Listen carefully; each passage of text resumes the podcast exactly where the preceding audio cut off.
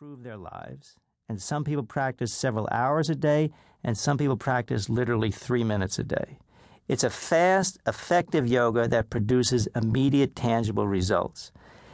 The other type of person are the people who came and left. I don't know what happened to them, but I do know that everyone who practices it enjoys their life more. So it's a matter of understanding the flow of energy, and that's what we're going to discuss in this session. We're going to discuss the chakras, which are energy vortexes, how they relate and interrelate, how you can use them to communicate better with the flow of energy in you, and how you can use the chakras to improve your communication with other people. Prana is the life force. When you stop breathing, the body dies. Moving the pranic energy is essential to understanding how the energy moves between the chakras.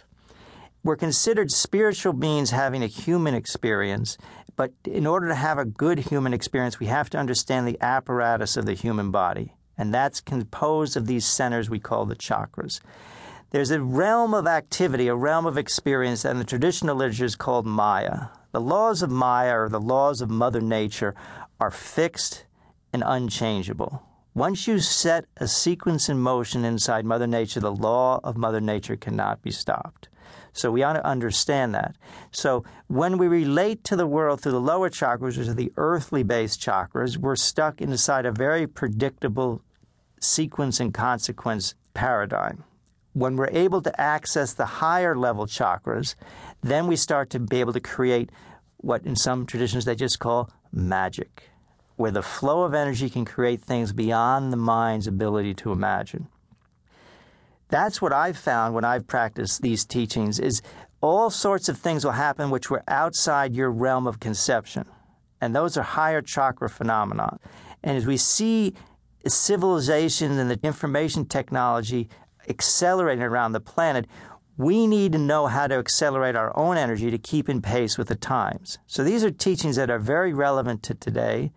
And you're finding many people who are much more sensitive to the flow of energy than they used to be, particularly children taking birth over the last couple decades are actually a very different species of humanity than existed for the hundreds of years prior. Because the energy field is changing, so we're allowed more etheric, high-frequency beings to enter. The Internet, which is just a kind of vast worldwide web, is just one expression of the interconnected flow of information or flow of energy. And it's needed now more than ever to have an experience of the flow of energy through your chakras, which are your information centers in the body. Once I know how I'm processing the energy that's coming in, how I'm processing the information, how I can direct the flow of information inside my body, and how to direct and understand the flow of information in other people, then I can start to open myself to a whole nother realm of experience. And that's what Kundalini teaches, is how to take us into a realm that's much vaster, more comprehensive, and much more enjoyable. We are patterns of energy.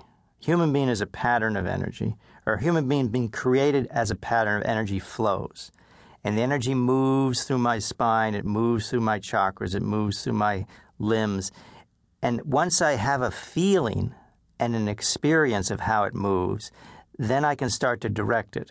Once I can start to direct it, I can start to create the experiences I want.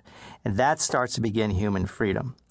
The big thing that I think I really enjoyed about Yogi Bhajan's teachings is they were virtually completely experientially based.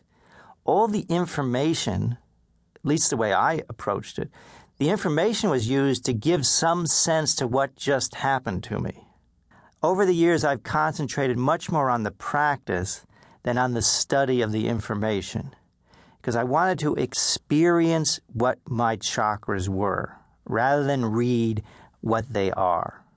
And that is the orientation that I want to emphasize in this session.